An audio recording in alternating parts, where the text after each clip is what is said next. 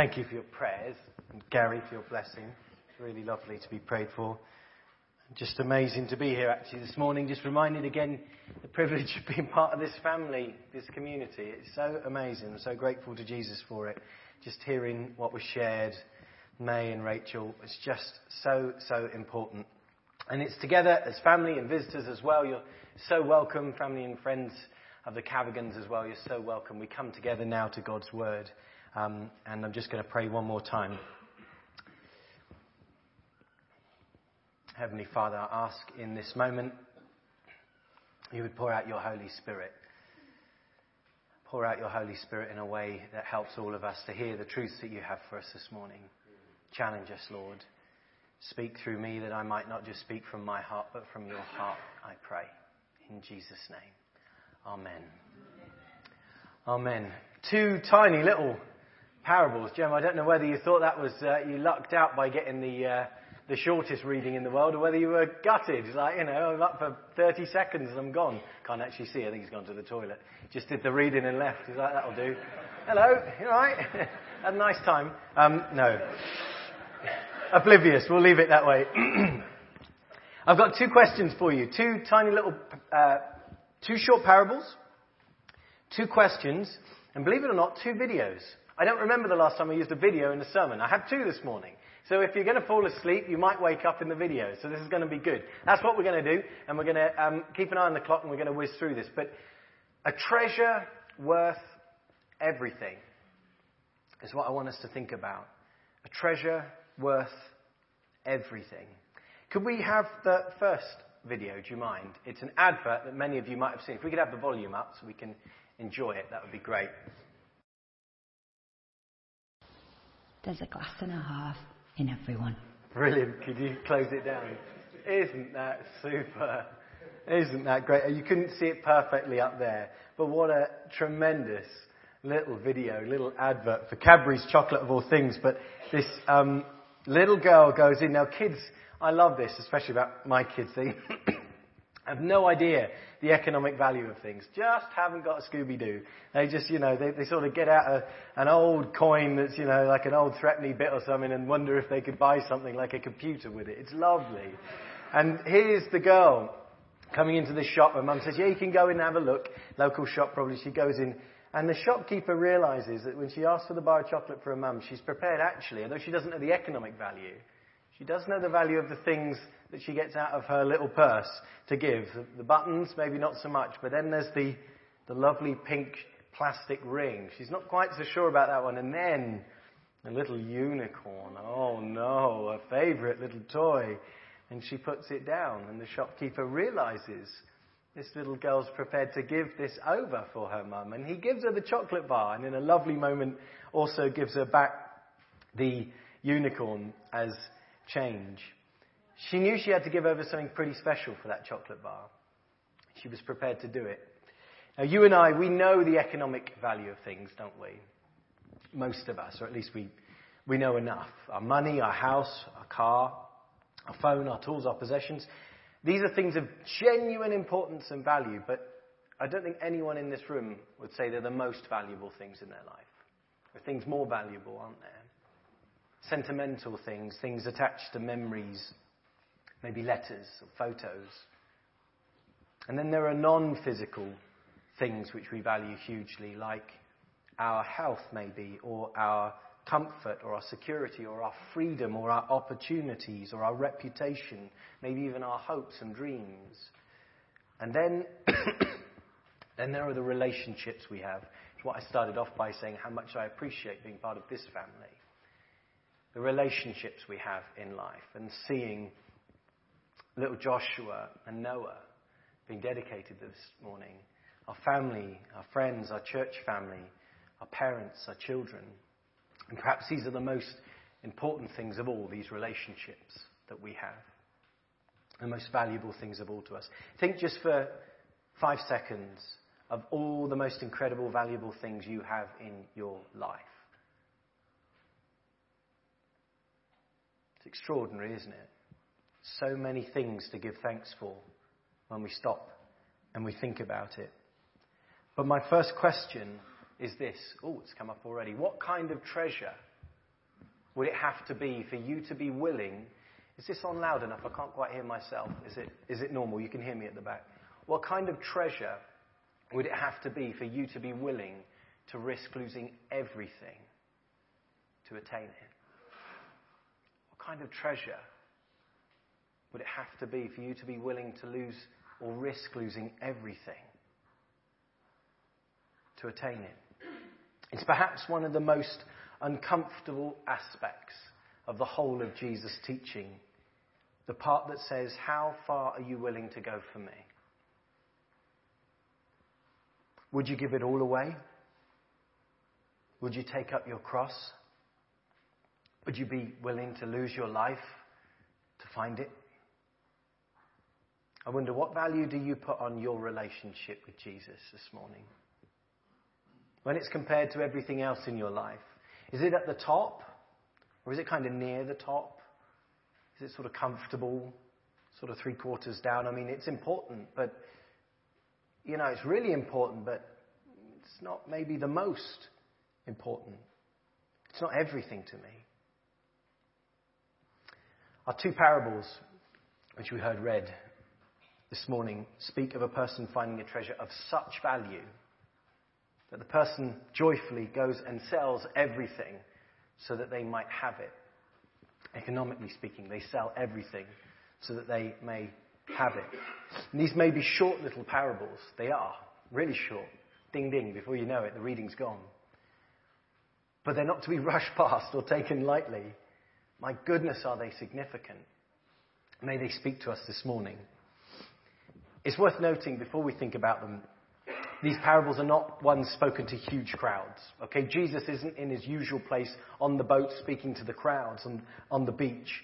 Now, these are spoken to his disciples in the intimacy of the house after a long day of teaching.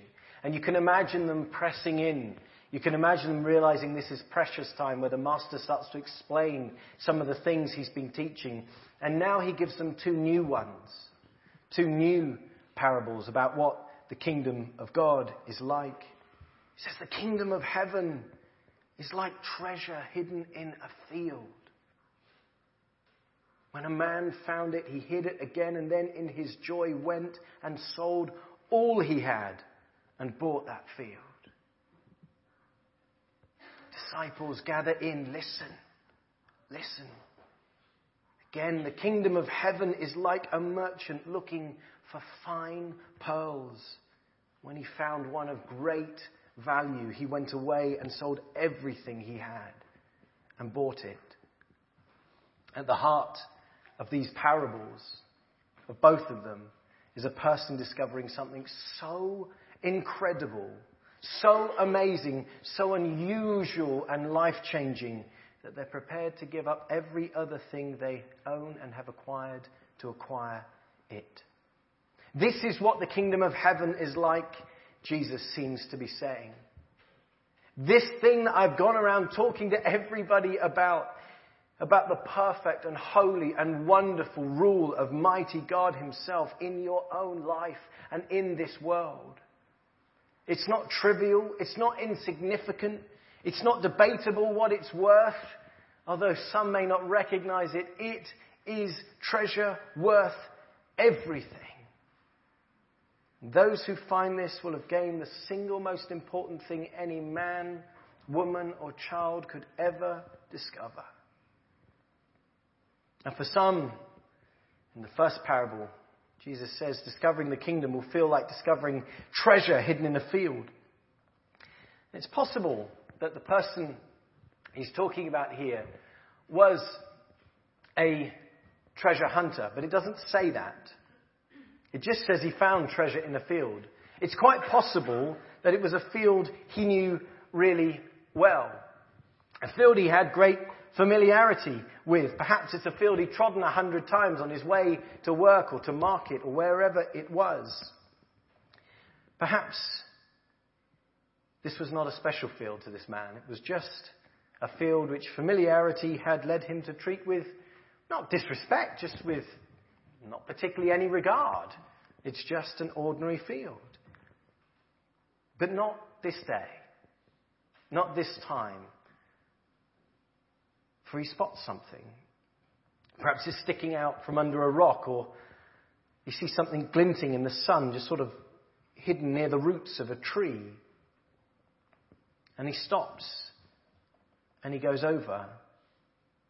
He hasn't gone out looking for it, but now, for the very first time, this field stops being just an ordinary, familiar field to be disregarded or treated lightly.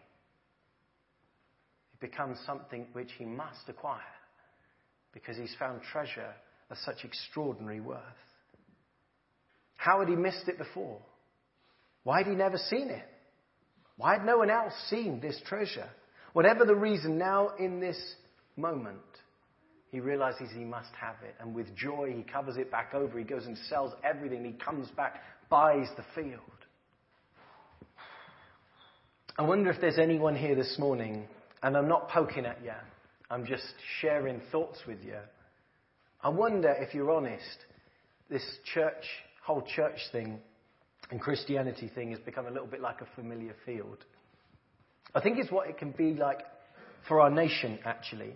We have great heritage of uh, Christian roots, but also, we've become, whilst many people don't know about Christianity, we all know a, little bit about it, or just enough, because we've seen it enough on TV for it to become kind of familiar. Oh, we know what that's all about. We all like to watch a royal wedding, or an annual service, or a celebration on TV, or a little bit of songs of praise. Never a lot of songs of praise, but just a little bit of songs of praise. You know, five minutes when you're channel surfing. I don't know.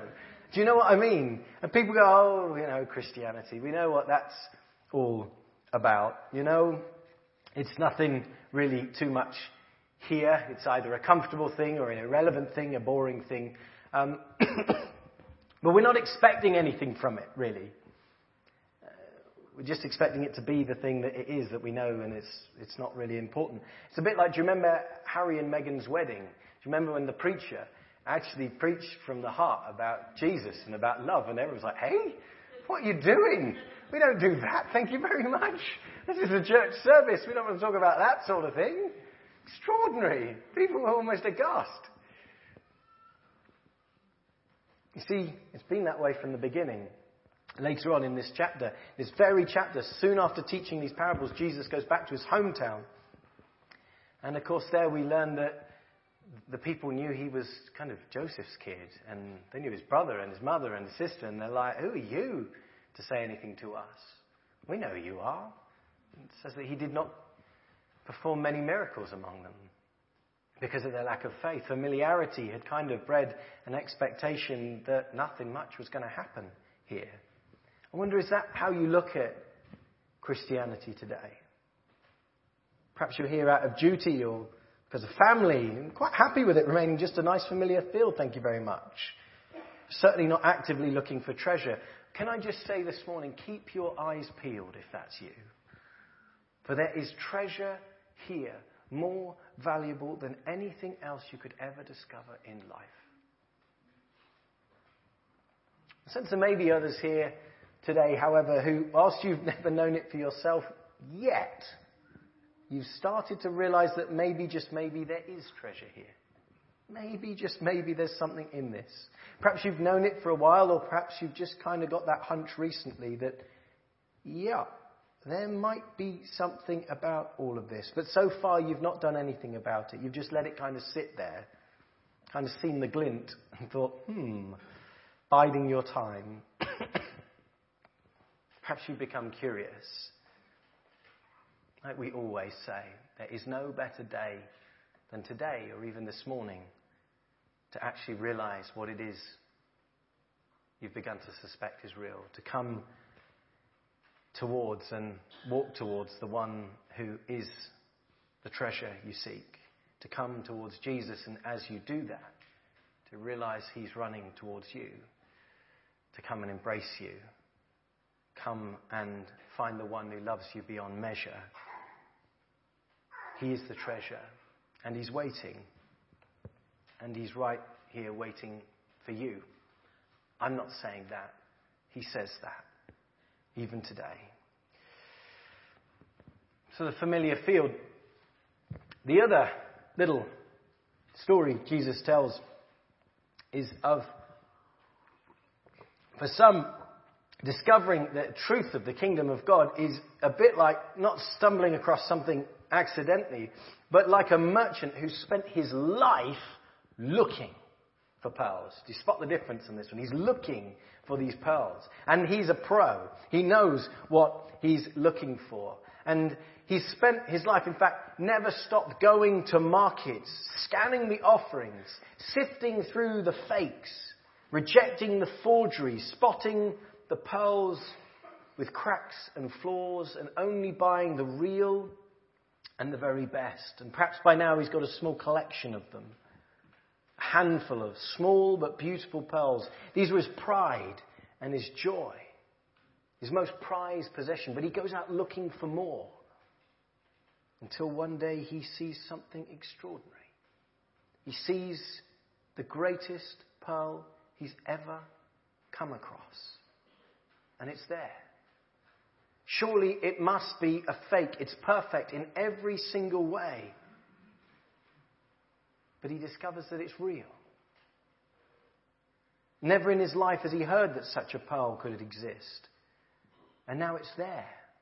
And it can be his. And so, with haste, he goes away and he sells everything he has. Every other pearl he trades in. Every sellable item he owned to buy this one unmatchable pearl of such incredible value.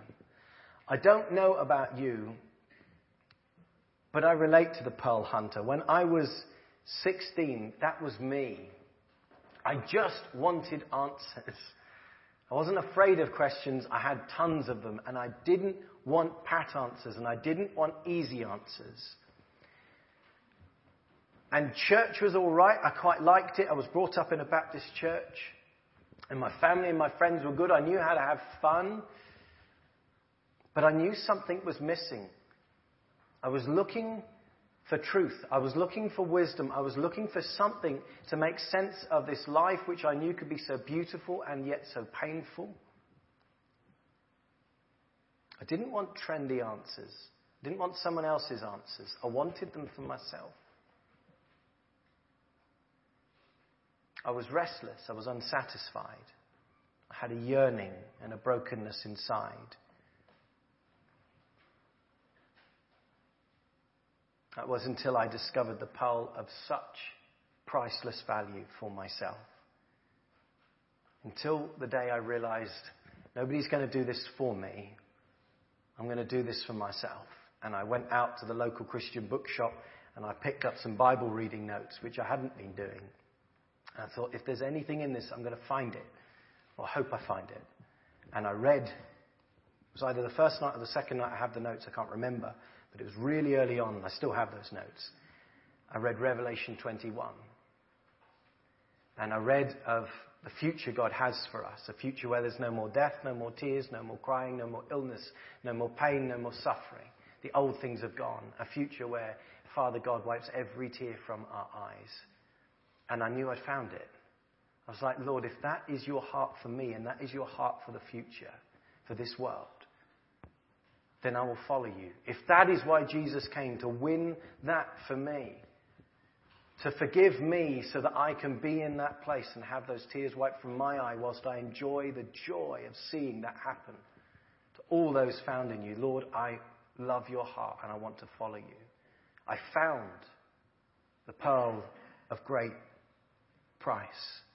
In fact, as I learned pretty soon after, the pearl of great price had found me.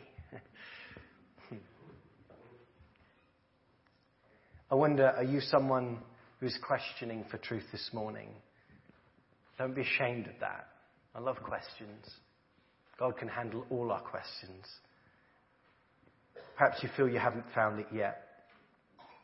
Perhaps you're looking for pearls and you've picked up a few nice ones along the way. You quite like what you've seen, some of this stuff, some of the morals and some of the social benefits, but you're not really sure what's at the heart of all of this, what it's all about. Well, can I say to you this morning, keep going, keep searching, Keep asking. Don't be afraid because every pearl you have gathered already will pale into insignificance compared to the one pearl of great price when you discover Him for yourself.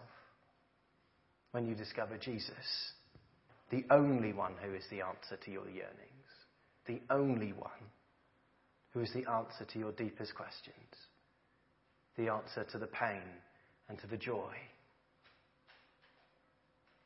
And may I say, if you really are looking for him, and I mean if your heart really is open to the Lord, he promises you will find him. He doesn't want to make himself hard to find.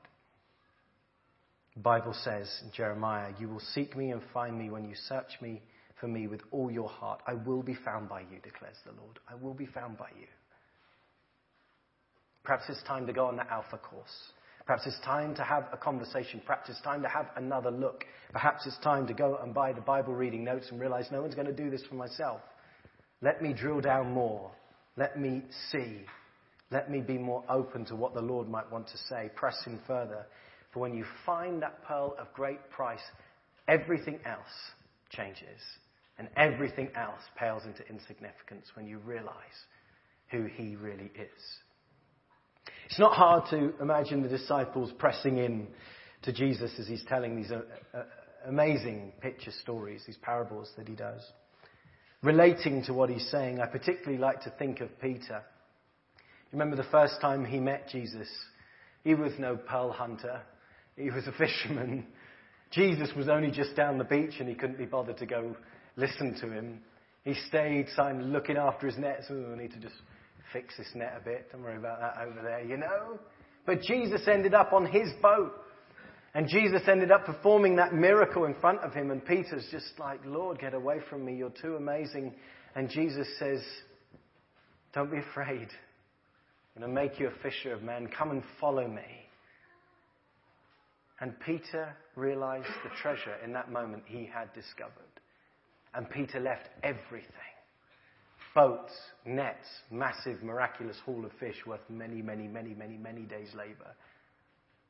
He dropped the lot and he followed him. He gave everything for the treasure he'd found.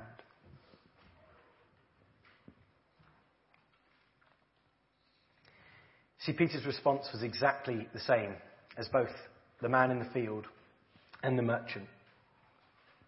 They went and they sold everything, it says. Now that's difficult, isn't it? Parables are tricky. We never know how far to press them. Parables don't like being taken too literally and they don't like being squashed. They don't like being processed and everything ticked off in a perfect box. If you're going to try and do that to a parable, you're going to squash it. Normally, Jesus is trying to get one massive point across. But there are meanings to parts of parables, and often he explains them. But in this one, we need to be careful that we don't think somehow Jesus is saying we can buy the kingdom, or that it's up for grabs if the price is right. Jesus made it quite clear throughout his ministry that the worldly way of doing money and power was so different to the kingdom. So very different. Indeed, this gift is so incredible, nobody could ever deserve it, let alone actually afford to pay for it. Instead, he says this in Luke 12. Do you, do you remember this verse? Isn't it lovely? He says, Do not be afraid, little flock, for your Father has been pleased to give you the kingdom. Do not be afraid, little flock. The Father has been pleased to give you the kingdom. The kingdom is something our Heavenly Father is pleased to give us. There is no way we could ever earn it. We must not get caught in the religious trap so many have throughout history, thinking we could or we should. It is the Father's delight to give to all who what? Who love the Son, who recognize the Son, the one who has bought it. And indeed, this is a gift the gift of his presence, the gift of his love, the gift of his care. A gift that cannot be bought. Yet, straight after these words, Jesus also says to those listening, and get this the Father's going to give you the kingdom.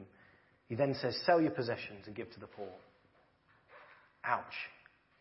Provide purses for yourself that will not wear out, a treasure in heaven that will not fail, where no thief comes near and no moth destroys. For where your treasure is, there your heart will be. You see, there is a response in these two parables. There was the discovery, but now there is the response. And there is a cost indicated. But this cost doesn't buy the kingdom like it does in the parables. It's just a reflection of the heart's gratitude for what we've discovered, what we've been given. Finding the treasure worth more than everything else in their lives for these two men. Their actions revealed where their hearts really were. May I just ask you a question? I wonder whether in the affluent Western church, would people know we're followers of Jesus by our spending choices, by our life choices, by our words and our actions? I find that a difficult question. I include myself in its uncomfortableness. But perhaps there is a deeper question. And it's this Does Jesus really have our hearts? If so, what cost are we willing to sacrifice for him?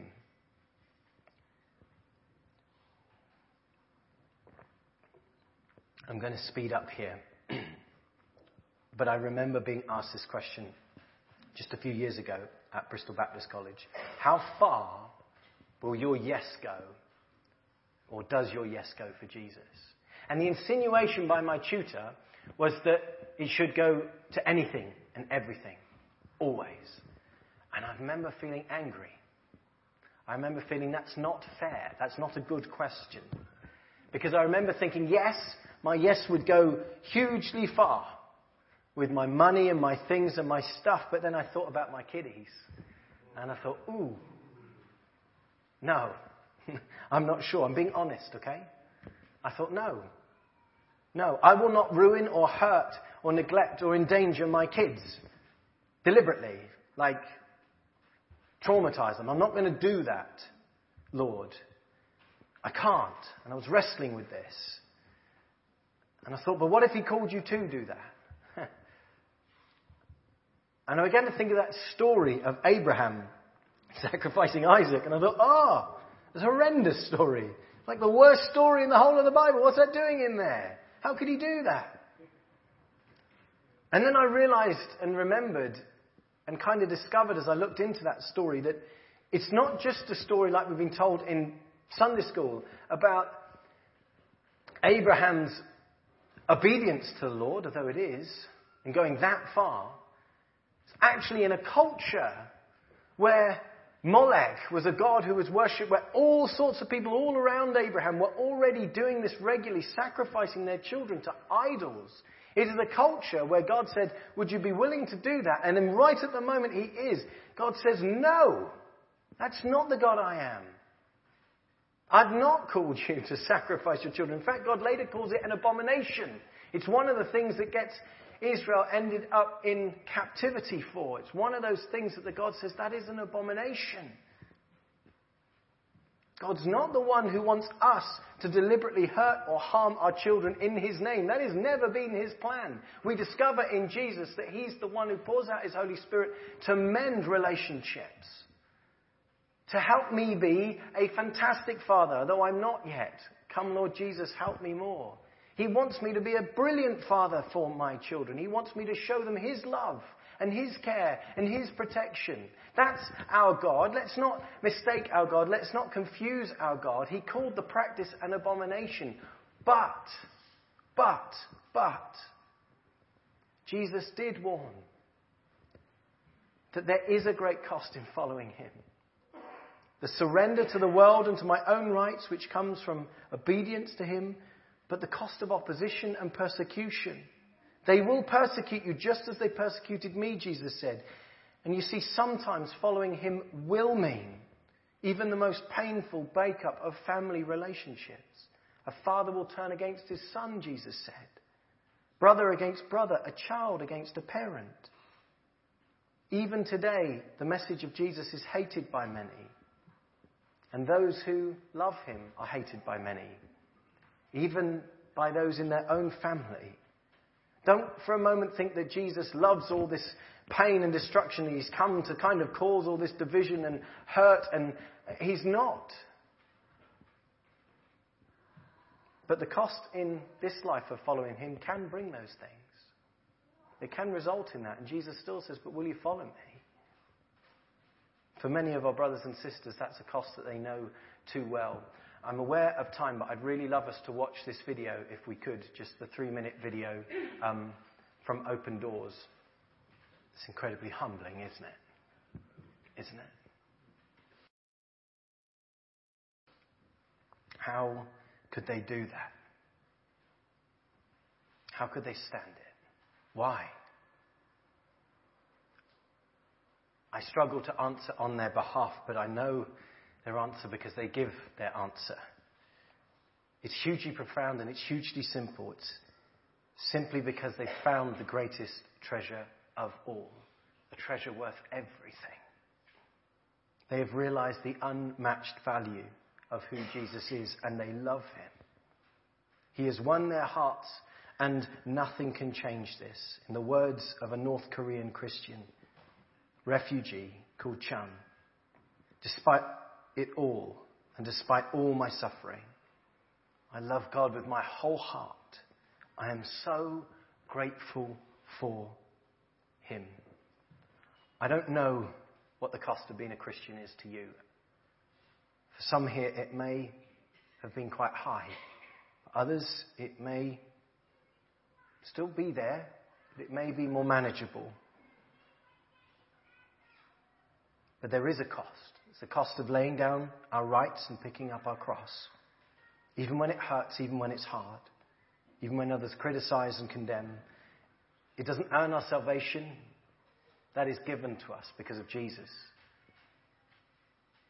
But it is our heartfelt response, a daily choice to surrender and to walk in obedience. We're not alone as we do that. The Spirit is with us. Peter would one day know what it was to give everything. Jesus asked him in their final conversation on earth, Do you love me? Feed my sheep, but Peter, it will cost you everything. They will kill you. But come follow me. And Peter did. He gave him his everything because of the treasure he'd found. My final question, and I leave on this question. Do we truly realize the treasure we have in Jesus? As individuals, as a church, do we truly realize the treasure we have in Him? And do we truly love Him? I wonder what the Father would say to us. Do you realize who He is? He's my Son. He was with me in the beginning. Through Him, all things were made. Without Him, nothing was made that has been made. He holds all things together. He was my delight and is my delight. We were part of the Trinity in heaven forever. Beautiful eternity, yet He stepped down. He willingly chose to come and enter into your brokenness. He did nothing wrong, not one thing. No sin.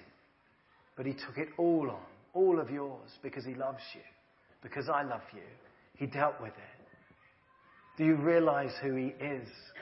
He is my Son, whom I am well pleased. Do as He says, follow Him. You don't realize the dreams He has for you, the hope He has for you, the victory He's won for you, the love He has for you. Do you realize who He is? You see, friends, we can never spend enough time focused on Jesus. We can never exaggerate Him high enough. We can never praise Him exaltedly enough. We can never lift His name up too many times. It's all about Him. And there's maybe, just maybe, a small chance that the parable has nothing to do with us finding treasure at all. It could be that Jesus meant He was the one going out in a field looking for us who were hiding. And He considered us such treasure that He was prepared to give everything, even His life, to win us and find us. Do you realize the treasure that you have in Jesus? Shall we just pray? If I can invite the band up, that would be great.